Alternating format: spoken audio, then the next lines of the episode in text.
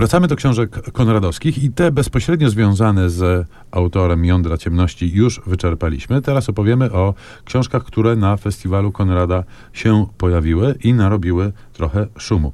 I ponad wszelką wątpliwość taką książką były Błogie Odwroty haitańskiej autorki Janik Lachens. To jej debiut po polsku. Ona jest dość znaną autorką na świecie. Pierwszy raz możemy z nią obcować w polszczyźnie. No i to jest portret nie tyle wyspy, co, co miasta i pewnego pokolenia, które w nim się pałęta. Tak, to jest portret Port-au-Prince, stołecznego miasta Haiti, ale myślę, że Haiti trochę się w nim w całości przygląda i to jest taka książka, która ma ramy fabuły wręcz kryminalnej, bo zaczyna się od, no, od takiego listu pożegnalnego człowieka, który wie, że zaraz zginie i zginie w związku z no, takimi różnymi mętnymi sprawami, które próbował jako sędzia wyprostować.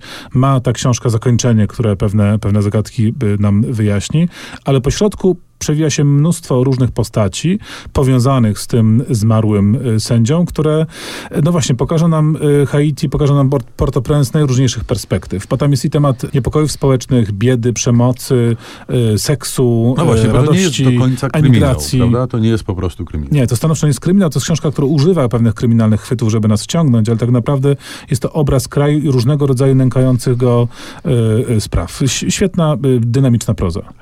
Kolejna na naszej liście to książka, która z kolei kryminałem być miała, ale się nie stała, bo nigdy nie została ukończona, przynajmniej jako książka.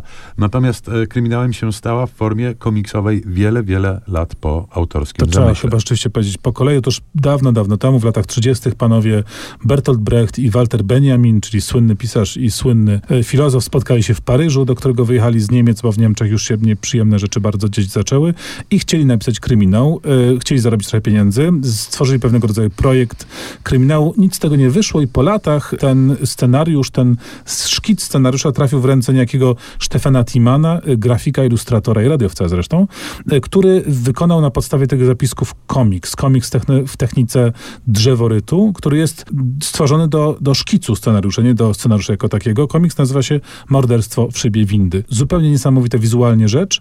Zabawa przednia dla tych, którzy Benjamina i Brechta lubią, ale tak w ogóle bardzo ciekawy i bardzo komiksowy projekt. Zaczęliśmy od e, motywu z filmu Grand Budapest Hotel e, i zaczęliśmy od konradowskich podróży. Skończmy podróżami Józefa Rota. Wydawnictwo Austeria z Krakowa w dalszym ciągu trwa przy projekcie jakże zaszczytnym, jakże wspaniałym wydawania Rota po kolei. I to e... bardzo przyjemne są też książki, tak czysto nawet w fizycznym sensie, nie? Takie, tak, tak się fajnie tak. dotyka i przegląda. To prawda. I czyta.